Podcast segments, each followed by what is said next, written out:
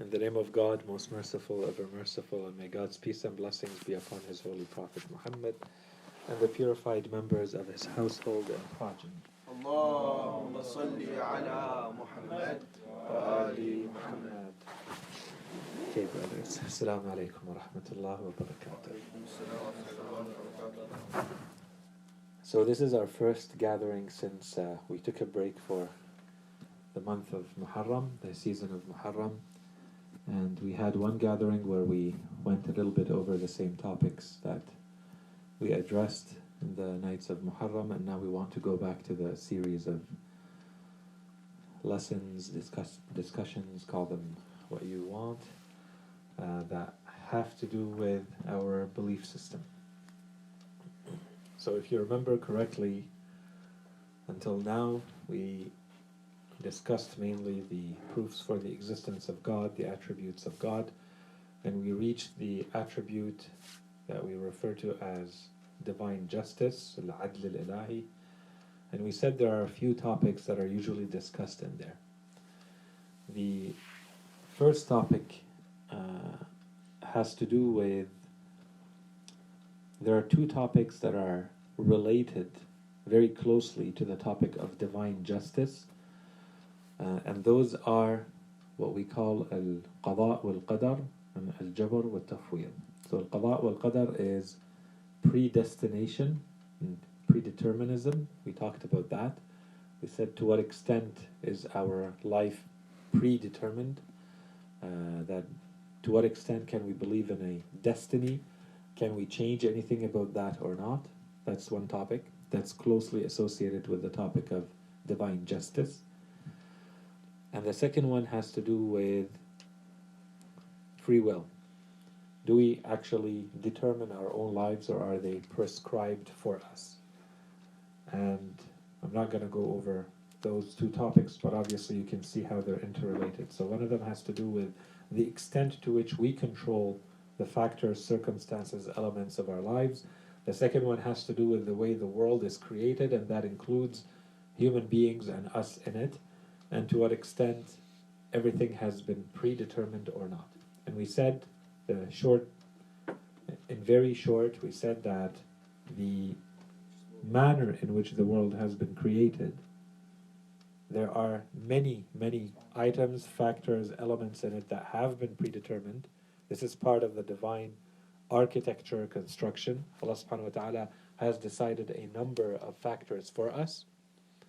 And within our own lives, we also have been given a window a playground where we have freedom of choice. We have a free will to act as we need to act. And the reward and the punishment that we get, everything we talk about as, you know, where human free will plays, is based on only those aspects that we control. And the rest, the stuff that Allah subhanahu wa ta'ala is the one controlling, that He has predetermined for us, we're not responsible for that. These are the preconditions that have been imposed on us in our lives. so those two topics, you can go back and review them. Inshallah, the the jalsat will be uploaded very shortly. There's someone working on that as we speak. So there's ten of them that should come very quickly.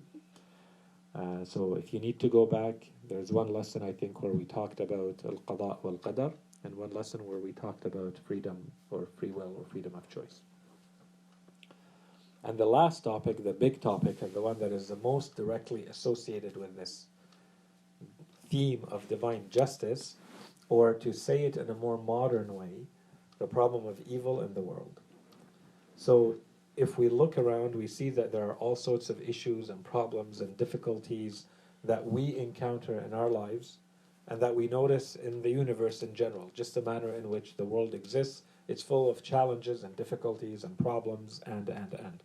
So that includes all sorts of natural phenomena, and that includes human behavior that is considered evil. So if we look at that, then how can we make that reality of these problems in the world that we call the evil, the problem of evil of the world, how do we make that compatible with the belief in a God?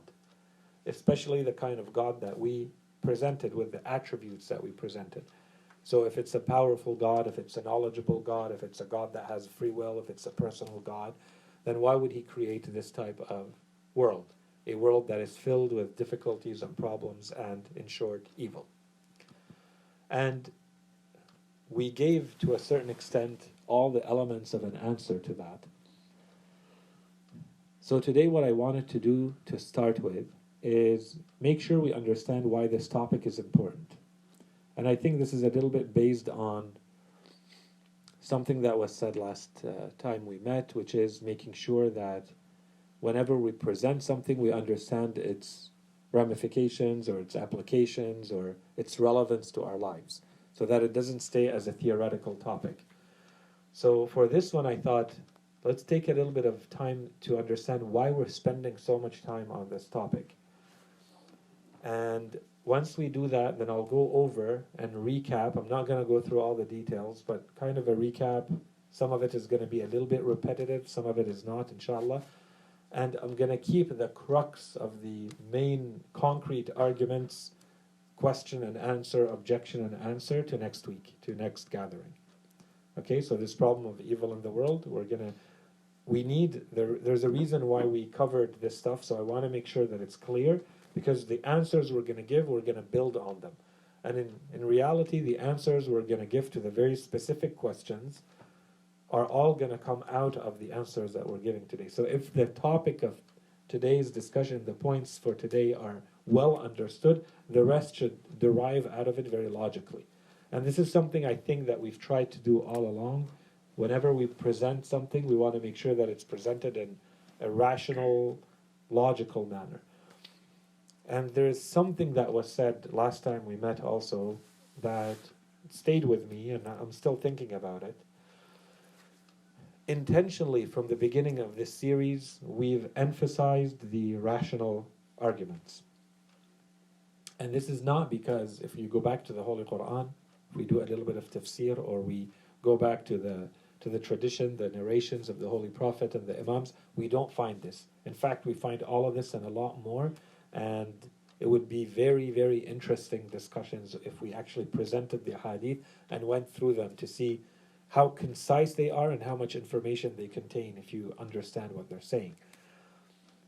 Um, but the reason why we're doing it this way is twofold. The first is that if we do it that way, it becomes a little bit heavier as a lesson, and then it becomes heavier for you to remember because it's going to require for every time that you want to think about a topic to go back and remember all the verses of the Holy Quran and all the narrations of the Prophet that have to do with a specific topic, and then have them in mind, understand what they're saying, and that opens a whole can of worms. That's one.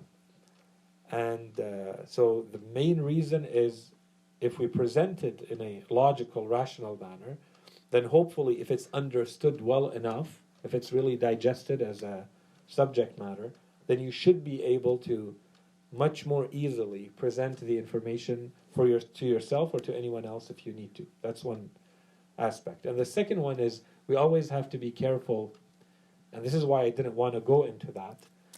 Uh, we have to be careful when we refer back to the Holy Quran or the narrations when we want to establish proof for beliefs. If I have not yet established all of these premises, if I haven't established that there is a God and that there is a messenger and a prophet and that he was sent with this message and that part of this message is the Holy Quran and that there are also narrations that come, if I haven't established all of that before, I can't just jump into a discussion with someone and say, but the Holy Prophet said. To you, that's the Holy Prophet, but to them, that's not.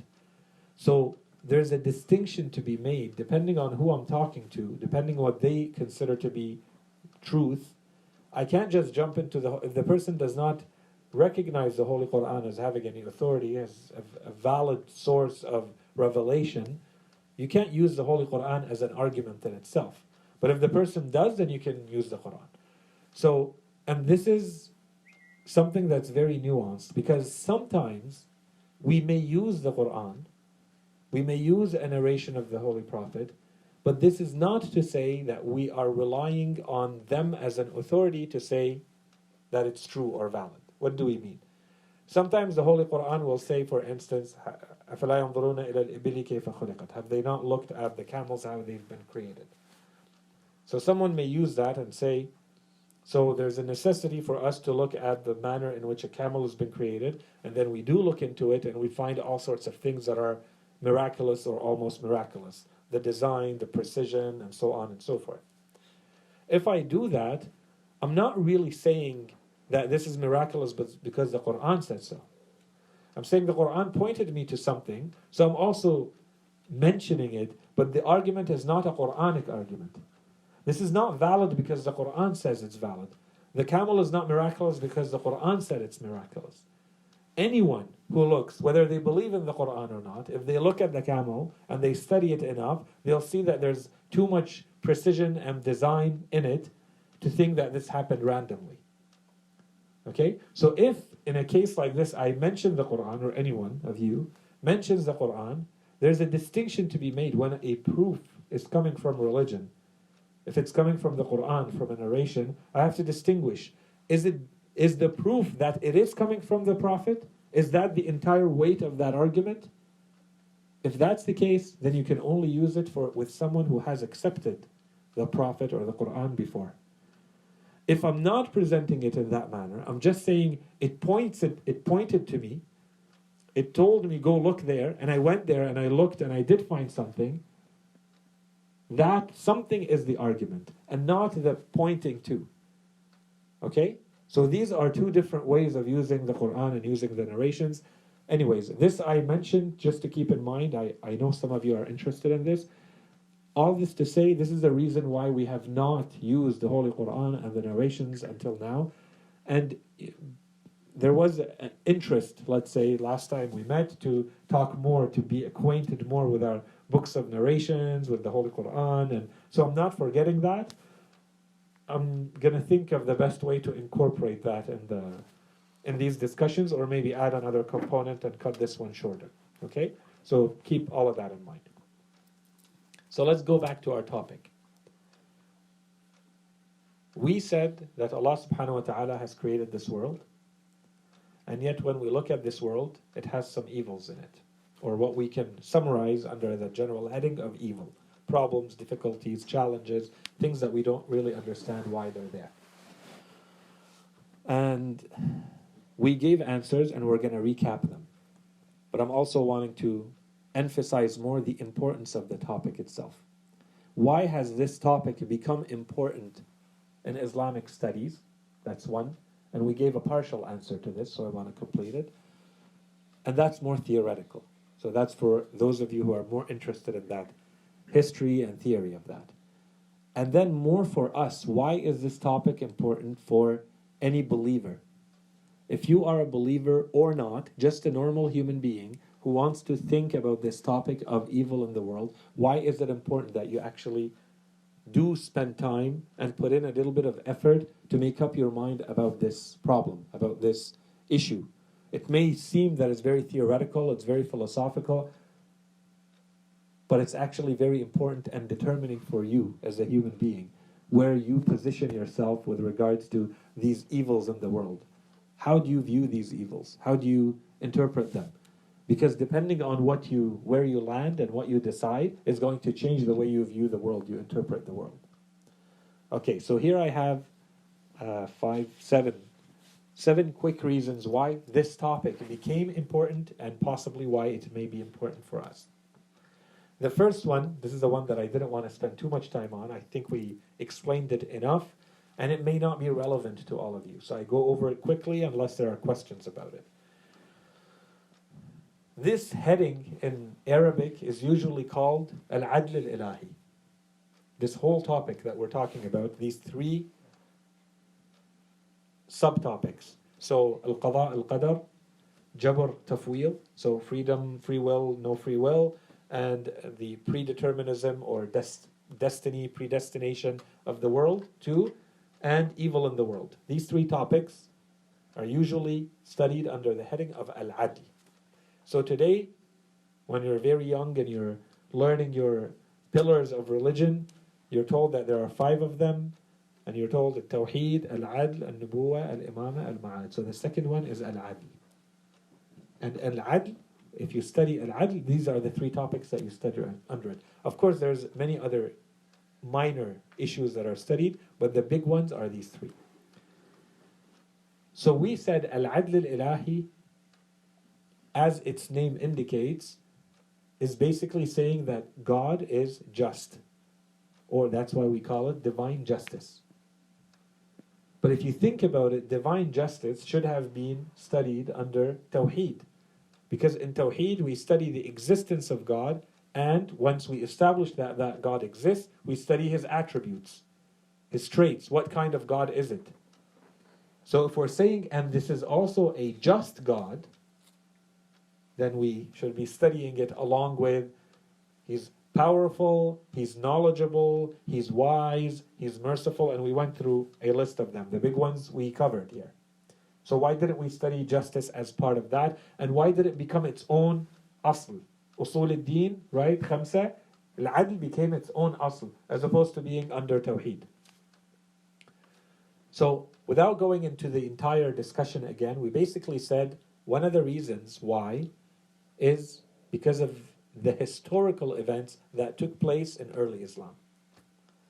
For a couple of centuries in the beginning of Islam, the scholars of Islam had a huge disagreement between themselves to the point where people were now being distinguished as though they're following a different madhab depending on whether they believed in divine justice or not.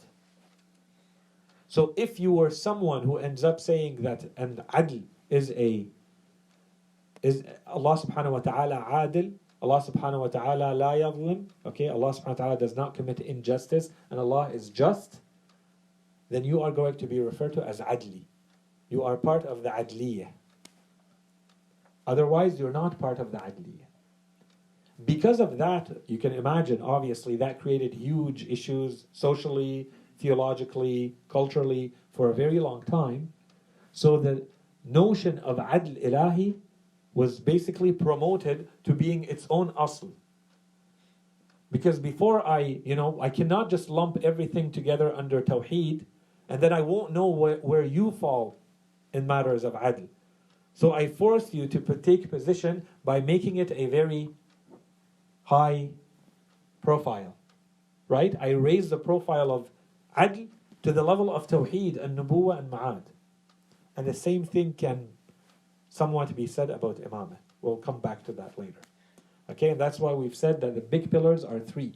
Tawheed, nubuwa, al-ma'ad. And adl is really an extension of tawheed. And imamah is really an extension of nubuwa. Okay? So the first reason is historical.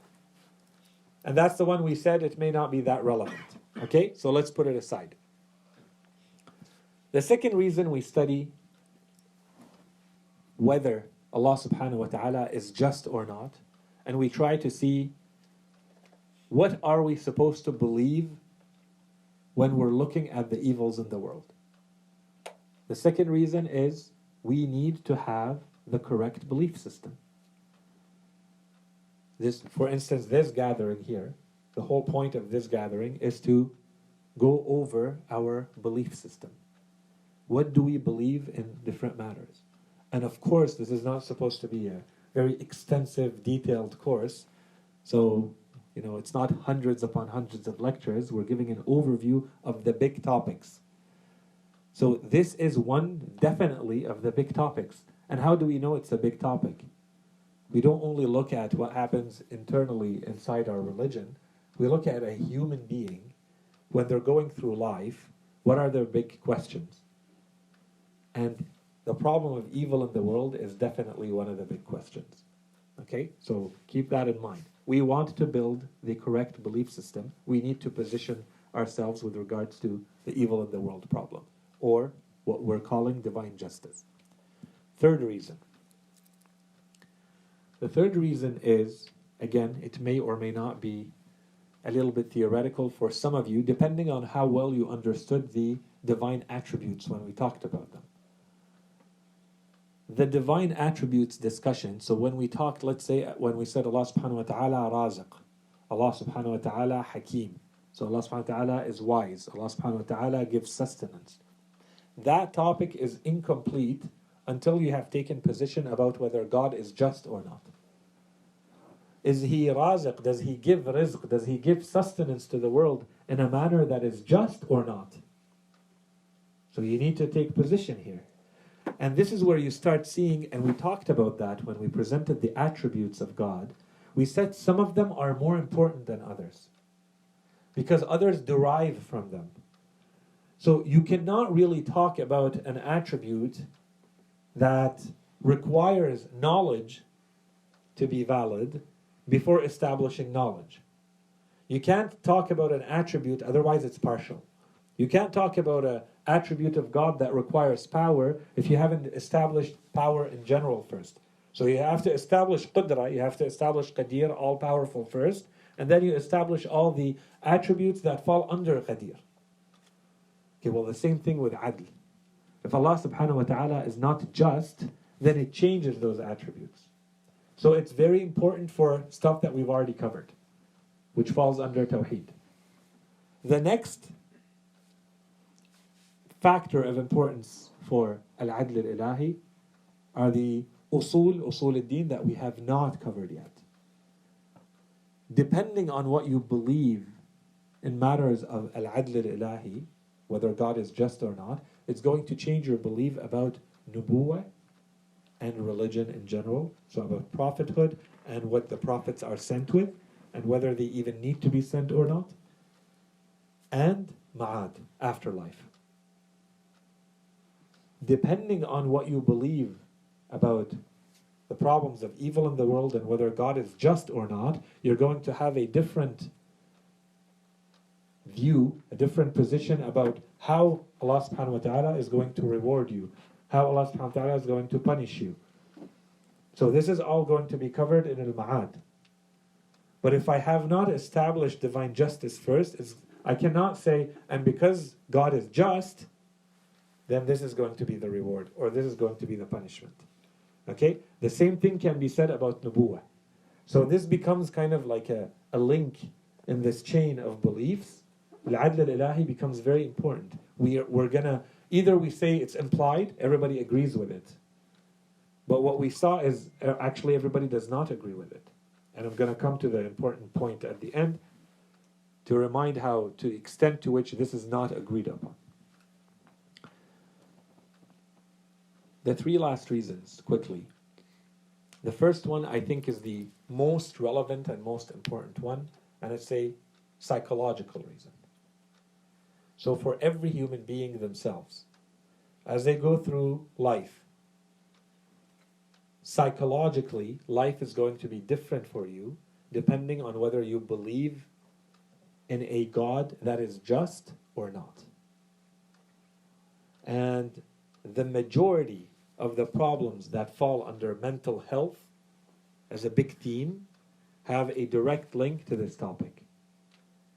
So if I think that life is miserable and depressing because of all the issues and all the problems and it has no meaning and I have too much stress because of that and I don't know what to do and I'm not I don't know what's the next best thing for me to act on and so on and so forth and all of that is because you you are not really convinced that there's a, a just God in there somewhere. You are unhappy, you are lost, you are confused, you are unsure about the type of world you live in. You're unsure about the type of God that has put that type of world in front of you to deal with. Okay? And a lot of the issues that today are under the general heading of mental health, this is a good starting point for someone to really understand this, you know, this chain of beliefs from is there a God? What kind of God is it? And more specifically, how just is he? And what is the real meaning of divine justice? Okay? And we said that's why I'm, I'm keeping the more concrete, tangible questions about this to the next gathering. Okay? Keep it in mind. The next, so that's that's more at the individual level. But there's also a collective level. So if as a society, as a community, as a religion, as a madhab, as a school of thought, you say my belief system is based on five pillars. And the second one, the first one is God's existence and attributes. The second one is His justice. So justice becomes your second value, your second belief element. If this is what you're presenting to the world and what you actually believe, it already signals the importance you're going to give to justice. And this has a social role. You're basically going to be part of a community, internally and what you're presenting to the world, where justice is extremely important. And this is not the same as someone who, you know, justice might be a, an afterthought, something secondary. You're openly placing divine justice, or justice for short, as one of your main belief, one of your main beliefs. So there's a God, and I believe in justice. And this justice is not just random. I didn't just make it up. It's because it derives from God's justice, which means that this is the type of society we're supposed to build. This is the type of world I have to aspire to. This is what I have to work towards. Whether you want to be activist about it or not, it clearly signals the kind of belief system that you adhere to, which is completely different from someone who, you know, is going to be a lot more wishy washy, a lot more relative when it comes to justice. What does it really mean? And no, no, for us, it's loud and clear. Justice is part of our belief system. So if you believe, and this is a, a big topic that we're not going to talk about now, but the link is very clear if you think about it. What we try to do, what we try to create, what we think exists in the world is supposed to be a manifestation of God and a manifestation of what we call divine manners and divine attributes. So, this is when we're going to talk about prophets and we're going to talk about imams, we're going to see that they are representatives of God on earth. So, if I establish divine justice, I'm also going to expect, of course, not in the absolute divine sense, to the sense that a human being can be, I'm going to expect every human being to be just. If God is just, then He expects human beings to be that way. If you go back to the fitrah, if you go back to your nature, to your instinct, you're supposed to be just. You're supposed to recognize justice. And if it's not there, you're supposed to work to recreate it. Okay, so this is a social component, the social dimension to this whole theme. The last reason, let's call it, for studying this topic or the importance of this topic is that from where I'm sitting, as I look at the books and the lectures and the debates and the, let's call it the intellectual, intellectual landscape of the world. Okay? Anyone who's interested in what's going on at the intellectual level in the world. No one can debate the fact, argue with the fact the, the problem of evil in the world, if it's not, you know, the most discussed, most problematic issue, then it's the second one after the existence of God. And that changes everything. And we've talked about that. We said human beings fall in two categories. Either you are a theistic human being, and that everything else fol- follows from that. So there is a God at the center of your worldview, and everything else is a detail of that or you're not. And then everything else is a detail of that. And if you haven't done that reflection, you need to do it at some point. Okay? To be consistent with yourself, you need to make that distinction clear for you. You have to know who are you as a human being. And the first question is Is there in your worldview, in the manner in which you experience the world and you interpret the world, is there a God at the center or not? Everything else becomes a detail of that. This is what's going to make you put energy in one place and not in another. This is what's going to make you follow a desire or not follow a desire. If that question is answered, everything else just should follow logically. Sometimes it's very obvious, sometimes it needs a two minutes of thinking. But everything derives from that. The issue of evil in the world is almost like that. Today, if you go through the books, let's say, of the existence of God, there are huge philosophers and thinkers, some of them, you know, the big Christian apologists, those people who, you know, they're trying to evangelize others trying to present the gospels to the world and the good news and all of that. Even for some of them, even for some of the thinkers who have written books trying to prove to everybody else why God exists, if you go through their books, if you listen to their lectures, some of them, for instance, in one book, there's an author who says, What I'm going to do in this book is I'm going to make you go through my th- thinking for whether there is a God or not. And the guy is, a, uh, is an expert in probabilities and statistics. Okay, he's a mathematician. And he says, I'm going to come at it from my angle. So I'm going to look at the probabilities, whether there is a God or not. And so he goes through the arguments. And at the end, he proves that God exists. God most likely exists. So I believe in God. And it does not make sense mathematically for me not to believe in God. Not believing in God does not make sense mathematically. At the end, I believe in God. That's not a problem. But if you actually read the whole book, you'll see that there is a couple of chapters where he talks about the problem of evil in the world. And even for this guy, so this is not just for him. Obviously, he wrote the book and published it, telling the world, you know, I think this is the truth. I think you should all believe in God, and here's the math to prove it. Even for someone like that, so obviously he, he cares and believes in God enough to try to, you know, make the, the, the, the argument, state the argument to everybody else. He has a couple of chapters where he's talking about the problem of evil in the world. And in there he says, because he's going for, so based on all of this, this is every chapter. Based on all of this, and he presents a whole lot of information, what's most likely? That there is a God or that there isn't? And when he talks about the problem of evil in the world, his conclusion is most likely there isn't. Okay, so those are in his mind when he goes through the problems, the challenges, the difficulties of the world. He says most likely, if you look at only that, then most likely there is no God. Why am I talking about this? Because I'm saying that the issue of evil in the world is a big one. And it's not only a big one for like us trying to impose it as, you know, and this is one more thing that's part of the curriculum, everybody should be studying it. No.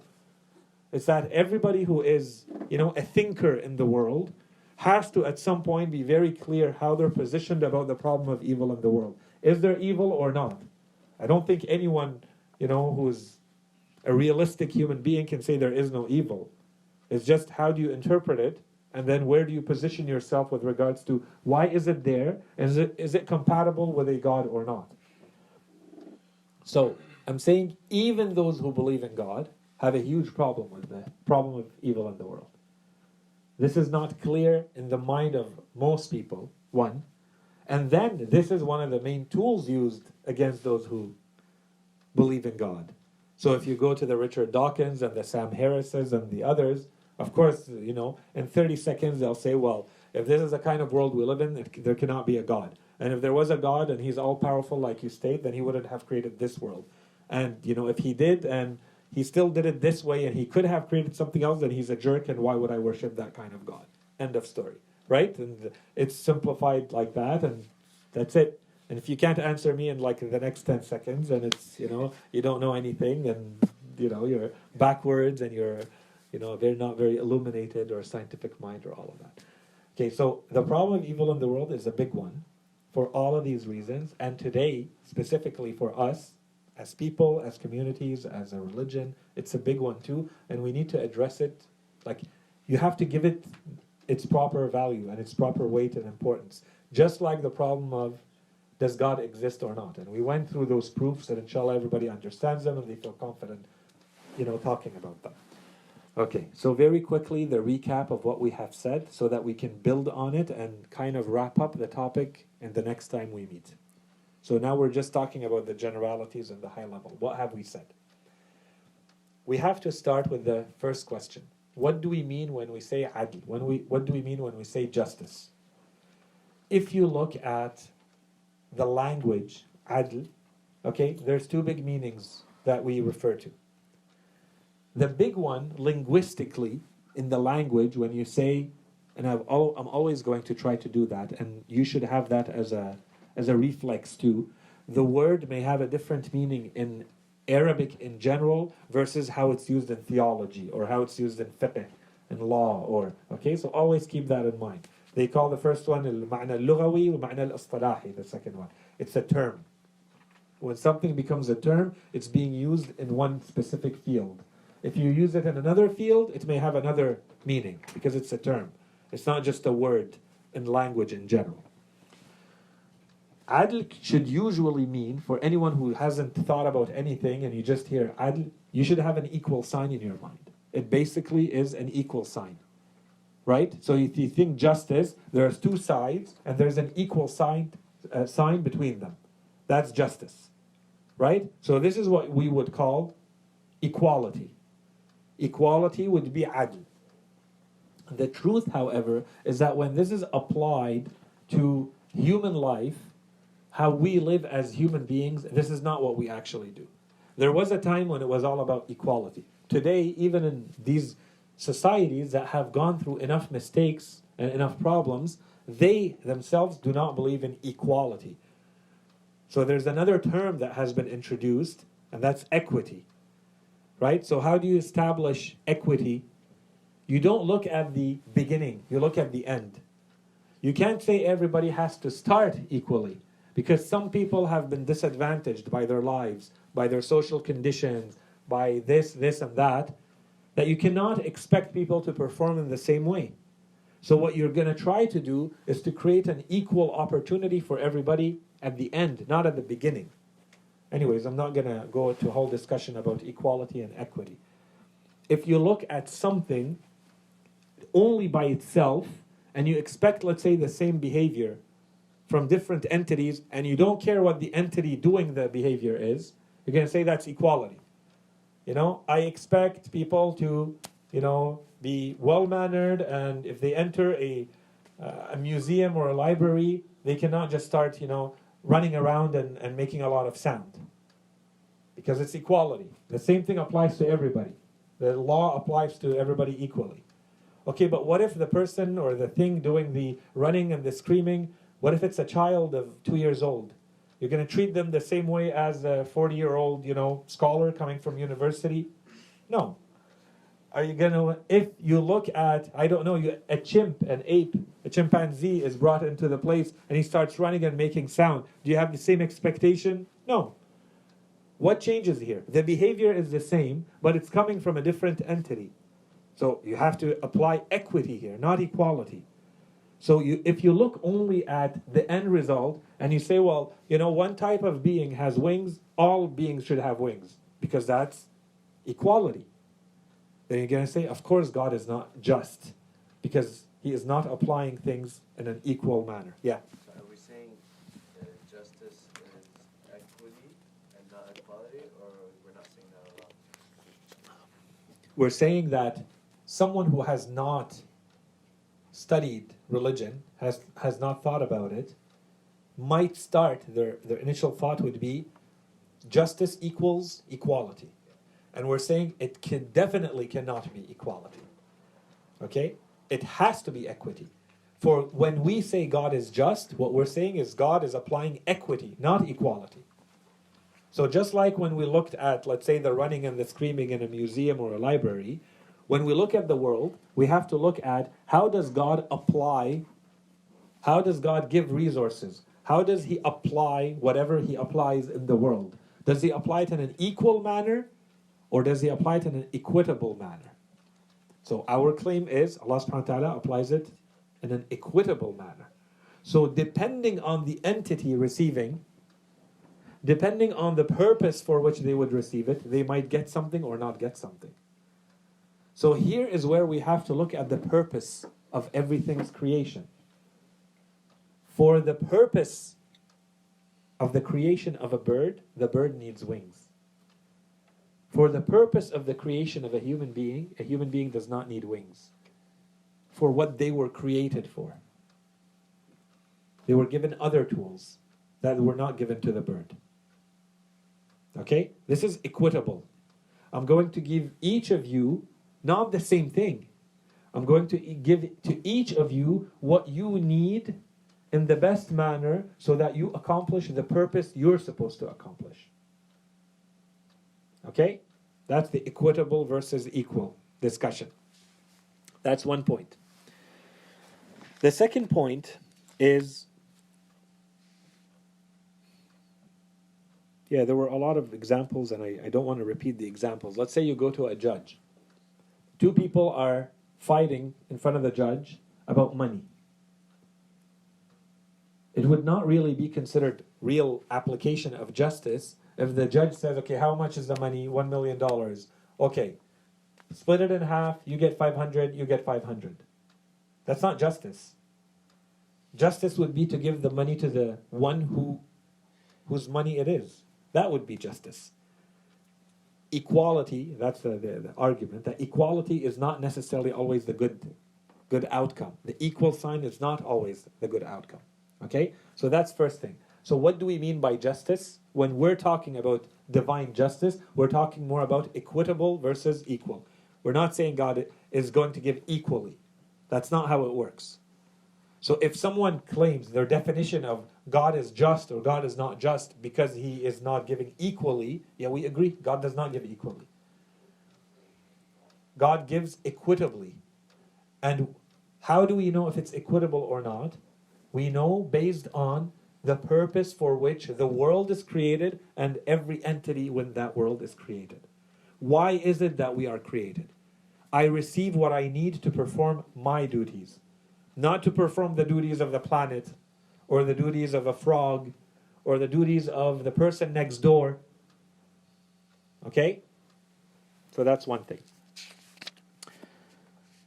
The second thing is, and this, again, this argument, I think we've explained it enough, but this is just how human beings live too. So this should come as common sense. This is how we, what we apply, and this is what the civilized societies of today have applied in the way they've constructed their, their societies too. That it's equitable, not equal. And equitable is good. The second argument, the second point here is when we come to the world, how is it created? What kind of world is it? So here is where we have to keep in mind these couple of bullets. The first thing is we live in a material world. Matter, by definition, means competition. Matter, by definition, means that you may do something with it, and if you do that, there's a whole lot of cause and effect that follows.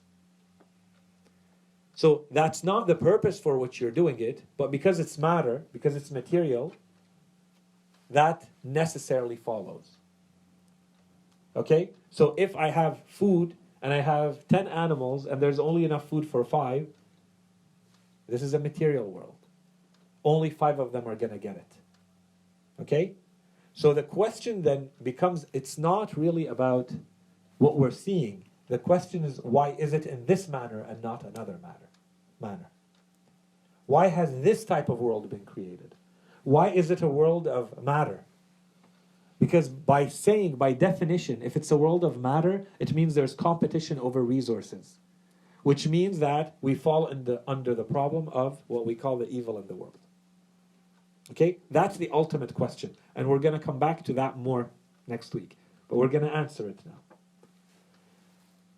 In part, or to a very large extent, the short answer is this is the world that God wanted to create. End of story. Okay, that's one answer. But we can actually add a little bit to that. Why did God want to create this type of world? We have to go back to the purpose. The purpose is not this world, the purpose is a next world. This world is the playground, the preparation for the next world. So, what are we supposed to do here? What's the biggest thing that matter gives? What's the advantage of a material world? The biggest advantage of a material world is that there is room for improvement.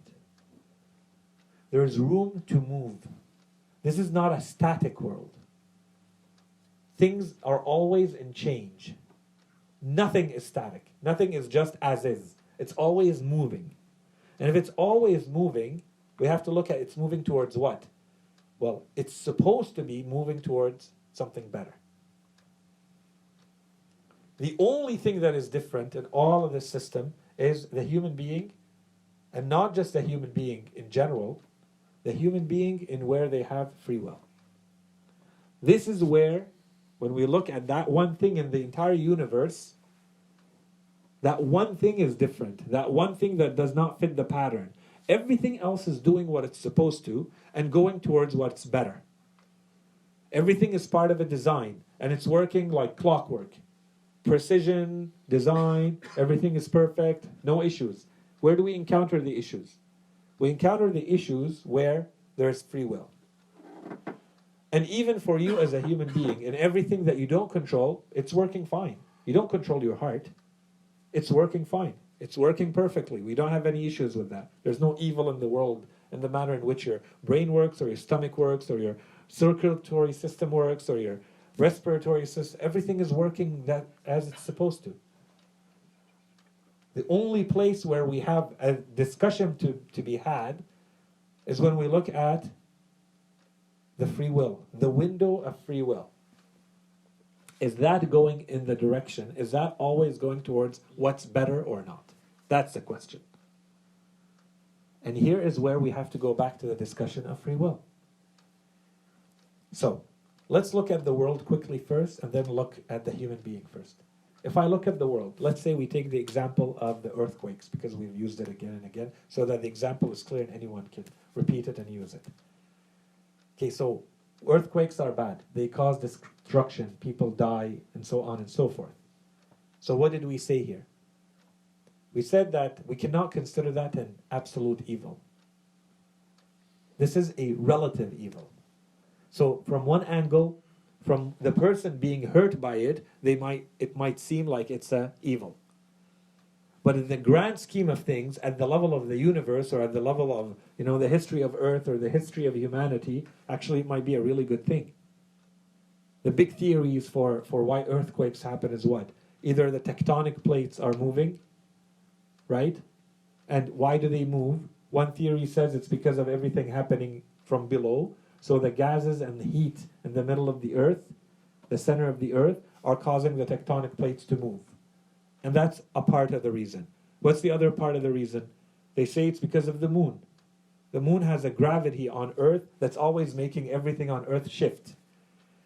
So it's as simple as what they call the ebb and flow of the ocean, right? So at night when the moon comes out, there's gravity that wasn't there during the day that pulls the water back. So if you go to the beach, you'll see that the water is really, really much further on the beach than it is during the day. It could be, you know, hundreds of feet in certain places. Why? It's because the ocean has been pulled back by the gravity of the moon. Well, if it's doing that at what we can see, it's also doing it what we can see, and over time, like making the crust of the earth move, which what we call earthquakes. So that's all bad? Well, actually, maybe not. Because when those things happen, it allows human beings to live in areas that they could not live before. Of course, not the day of. But if you look at 200 years later, that land that was completely barren, maybe now it's a completely fertile ground where you can come and plant things and have agriculture and build an entire civilization because of an earthquake that happened. That's an example. Another one is the minerals that will come out. There's no way for us to get to those minerals unless we dig for, you know, 200 years. And then suddenly all those minerals have come up. And now human beings have a source of fuel and energy for hundreds of years. It's easy to say all of this is evil. Actually, it's an evil where we're we've built our entire civilization upon. Or if you look at the moon, and there's not time right now to talk about the moon, a lot of researchers have said if there was no moon, life would not have ever started on Earth and would not have been sustained on Earth. We need the moon to have life on Earth.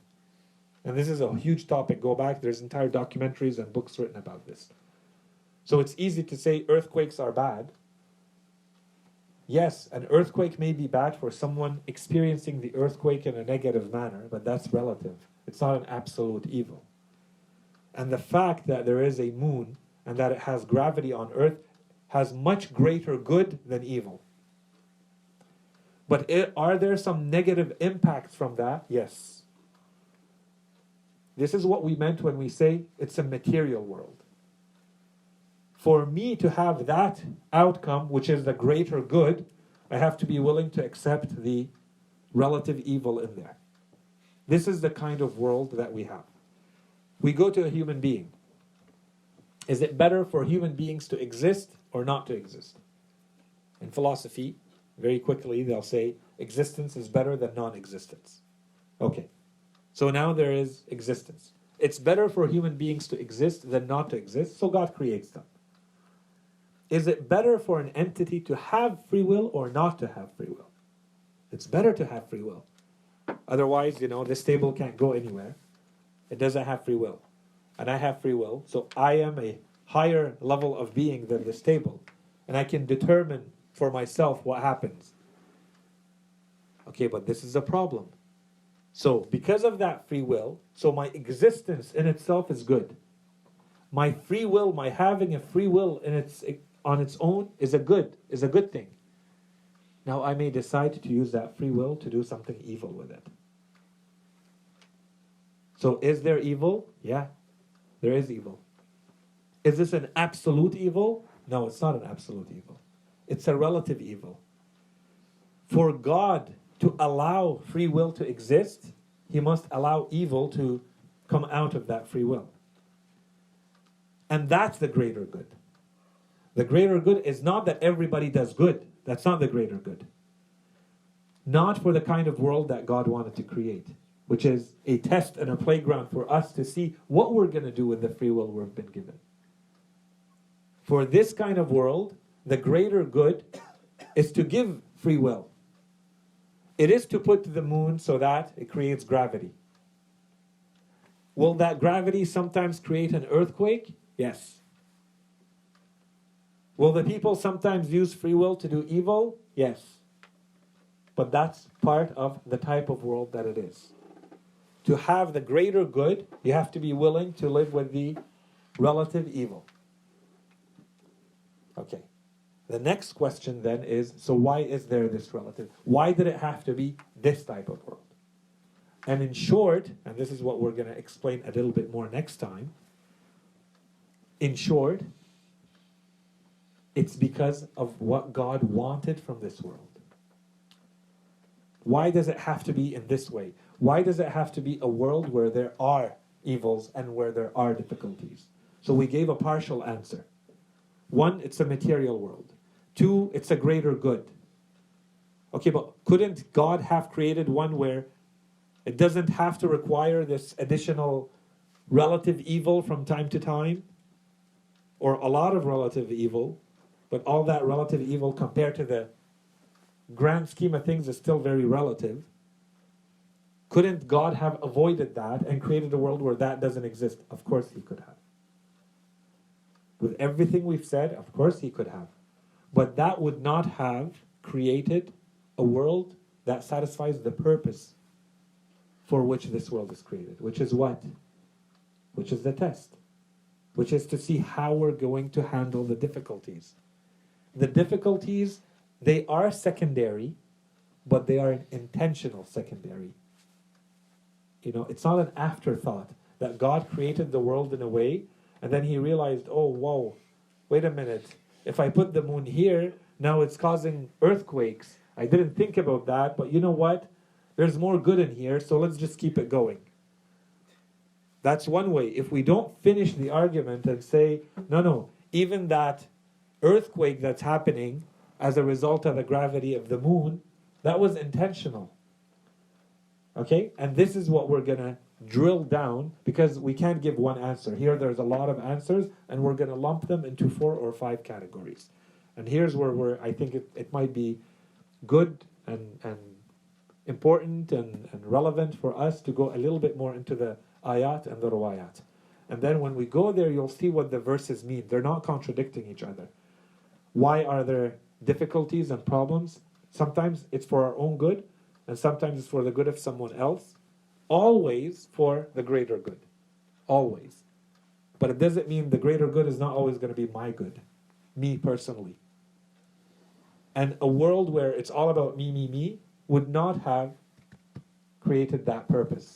And it would not be the best world for me to end up in heaven or hell at the end, which is the entire purpose. where do I want to land and am I willing to do what it needs to be done to land there? That's the point of this world. And I'll finish with this related to the topic. As we've said all along, always keep this in mind for the issue of evil in the world. If all you want to look at is the life of a human being from birth to death, and you want to count, let's say, for every evil that they encounter and every issue that they have, there are some people, let's say, for every problem and issue, you put a minus. And for every good thing and every pleasure and every desire and every comfort and luxury, you're going to put a tick or a plus. Some human beings are going to get a lot more minuses than ticks and pluses. Some people have very difficult lives. Some people have, and of course, uh, you know, uh, an evil and an evil are not going to be equal.